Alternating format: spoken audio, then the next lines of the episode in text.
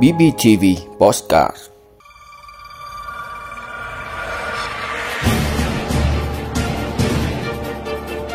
Thưa quý vị và các bạn, kết thúc kỳ nghỉ lễ Tết Nguyên đán cũng là thời điểm hàng loạt các lễ hội lớn nhỏ trên cả nước diễn ra sôi nổi, thu hút đông đảo quần chúng nhân dân tham gia.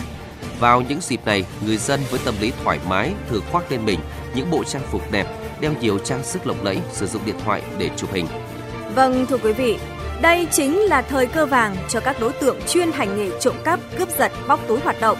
Chỉ vì mất cảnh giác mà nhiều người đã trở thành miếng mồi ngon cho các đối tượng.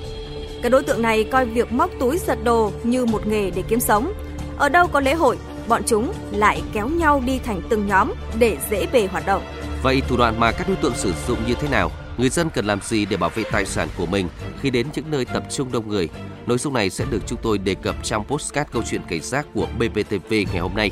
Hiếu Trung và Mỹ Duyên rất vui được gặp lại và đồng hành cùng quý vị.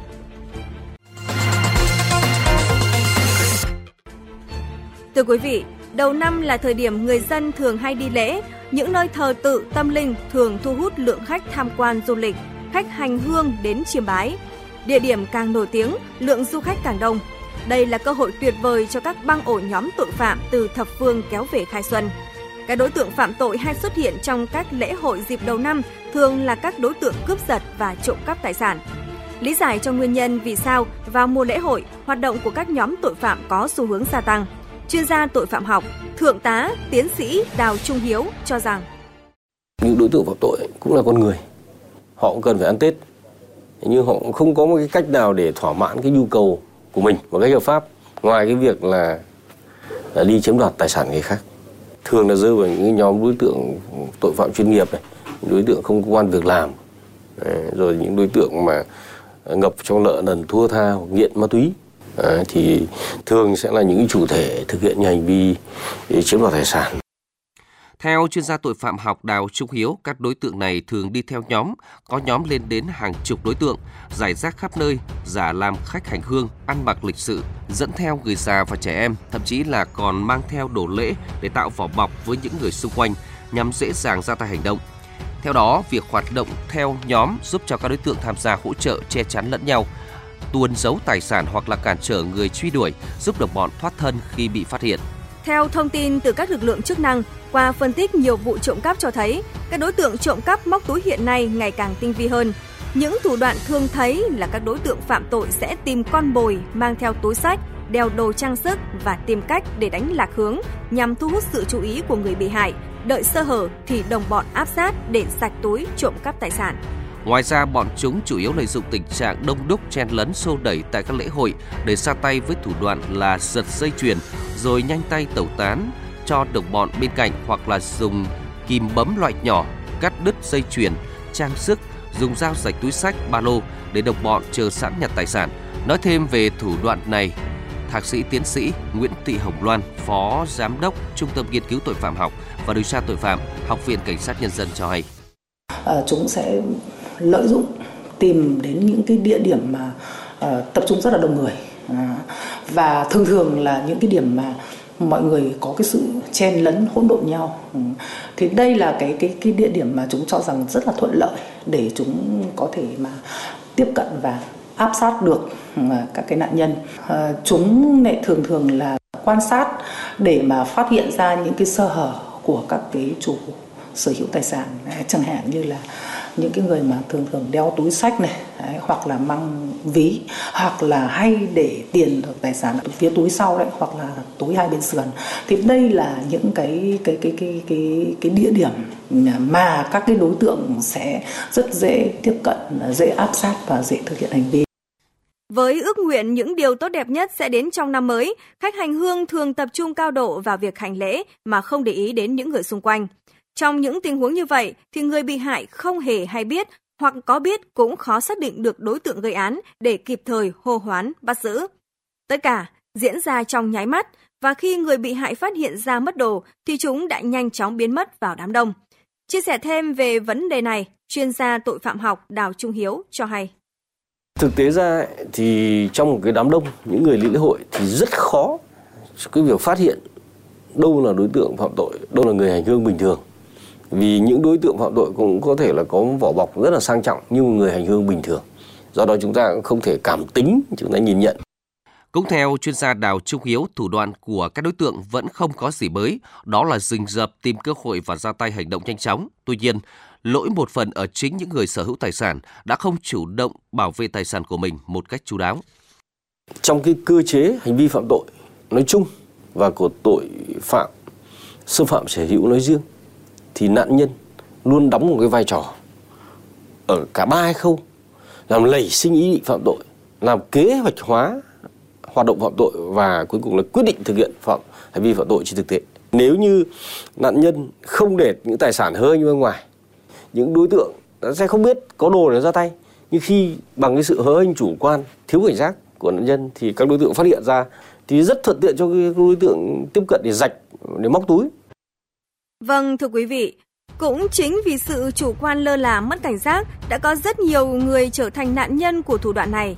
Vào Tết Nguyên đán Quý Mão 2023, Công an thành phố Hà Nội đã phát hiện và truy bắt được nhiều vụ trộm cắp móc túi diễn ra trên địa bàn. Có thể kể đến vào ngày 23 tháng 1, Công an phường Yên Phụ, thành phố Hà Nội tiếp nhận tố giác của nhiều du khách, trong đó có chị Phạm Thị Hát, trú tại quận Hai Bà Trưng, Hà Nội, bị mất trộm một chiếc điện thoại di động nhãn hiệu iPhone 14 Pro Max màu tím trị giá khoảng 37 triệu đồng khi đi lễ tại chùa Trấn Quốc.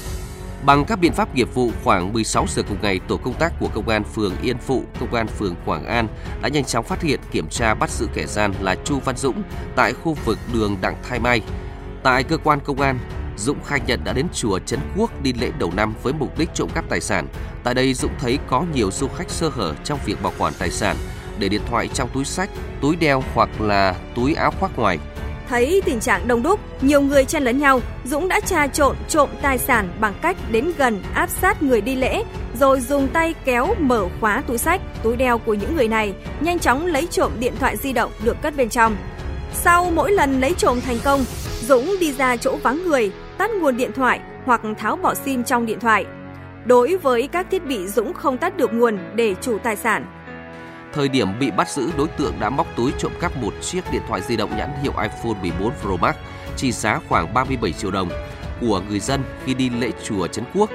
Mở rộng điều tra, Chu Văn Dũng còn khai nhận đã trộm cắp chót lọt nhiều vụ trước đó tại một số đền, chùa và phủ Tây Hồ, lấy đi 19 chiếc điện thoại di động các loại.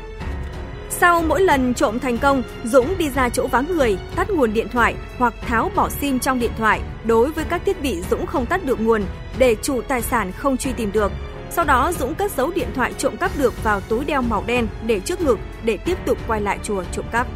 Chia sẻ giải pháp để ngăn chặn tình trạng trộm cắp móc túi tại các lễ hội dịp đầu năm, chuyên gia Đào Trọng Hiếu khuyến cáo. Theo chúng tôi là cái việc đầu tiên là tại các cái địa điểm du lịch tâm linh, tôn giáo đó, các địa điểm thờ tự thì cần phải có hệ thống loa truyền thanh, thường xuyên phát đi cảnh báo người dân về việc phòng ngừa tội phạm. Một là trộm cắp tài sản, thứ hai là lừa đảo, cưỡng đoạt tài sản. Và các cái thông tin của ban tổ chức rồi của lực lượng công an đọc một cách công khai để cho người dân khi phát hiện ừ, có tội phạm xảy ra đối với mình ấy, thì người ta có cái đầu mối, có địa chỉ người ta trình báo ngay để phòng ngừa có hiệu quả nạn trộm cắp tài sản tại các điểm diễn ra lễ hội, ngoài nỗ lực của lực lượng an ninh thì người tham gia lễ hội cần nâng cao tinh thần cảnh giác với các thủ đoạn của ổ nhóm trộm cắp, đề phòng và có các phương án bảo vệ tài sản một cách hữu hiệu. Theo đó, người dân khi đi lễ hội cần chủ động đề phòng bị trộm cắp móc túi diễn ra ở khu vực nhà chờ, nơi có cáp treo, nơi sắp đồ lễ, đồng thời đề cao cảnh giác với việc chen lấn, xô đẩy vì tội phạm thường lợi dụng lúc lộn xộn để trộm cắp móc túi, lấy điện thoại, ví và những tài sản có giá trị khác. Bên cạnh việc nâng cao ý thức cảnh giác khi đến các lễ hội, mọi người không nên mang theo quá nhiều tiền, cất các vật dụng có giá trị như là hoa tai, dây chuyền, điện thoại đắt tiền, đặc biệt là các giấy tờ quan trọng. Không nên cầm điện thoại di động trên tay, chụp hình nếu đi đông người. Các cá nhân trong đoàn nên lưu ý đi sát nhau, nhắc nhở nhau cùng bảo vệ tài sản. Người dân đi lễ cần lưu ý khi phát hiện bị mất cắp tài sản cần báo ngay cho lực lượng an ninh trật tự tại chỗ. Hành động này vừa giúp người dân tìm lại tài sản, vừa để lực lượng chức năng nhanh chóng tổ chức các biện pháp nghiệp vụ đảm bảo an ninh trật tự chung trong khu vực. Đồng thời khi phát hiện hành vi trộm cắp, người bị hại cần hô hoán để cảnh sát và những người xung quanh kịp thời bắt giữ đối tượng. Thưa quý vị và các bạn, sở hữu những kỹ năng phòng tránh nạn trộm cắp móc túi cướp giật trong các lễ hội tập trung đông người là điều hết sức cần thiết, nhưng không phải ai cũng có được. Cần hiểu rằng không ai hay lực lượng nào có thể luôn túc trực bên cạnh để bảo vệ mình trước sự tấn công của bọn tội phạm. Sự an toàn của bản thân chỉ có thể là kết quả của ý thức cảnh giác, đề phòng và chuẩn bị sẵn phương án ứng xử trong những tình huống cần thiết. Hy vọng với những thông tin mà Mỹ Duyên và Hữu Trung chia sẻ trong postcard câu chuyện cảnh sát ngày hôm nay đã giúp cho quý vị có được những kiến thức hữu ích để bảo vệ tài sản của bản thân khi đi đến những nơi tập trung đông người. Đến đây thì thời lượng của chương trình cũng đã hết. Cảm ơn quý vị đã quan tâm theo dõi. Thân ái, chào tạm biệt.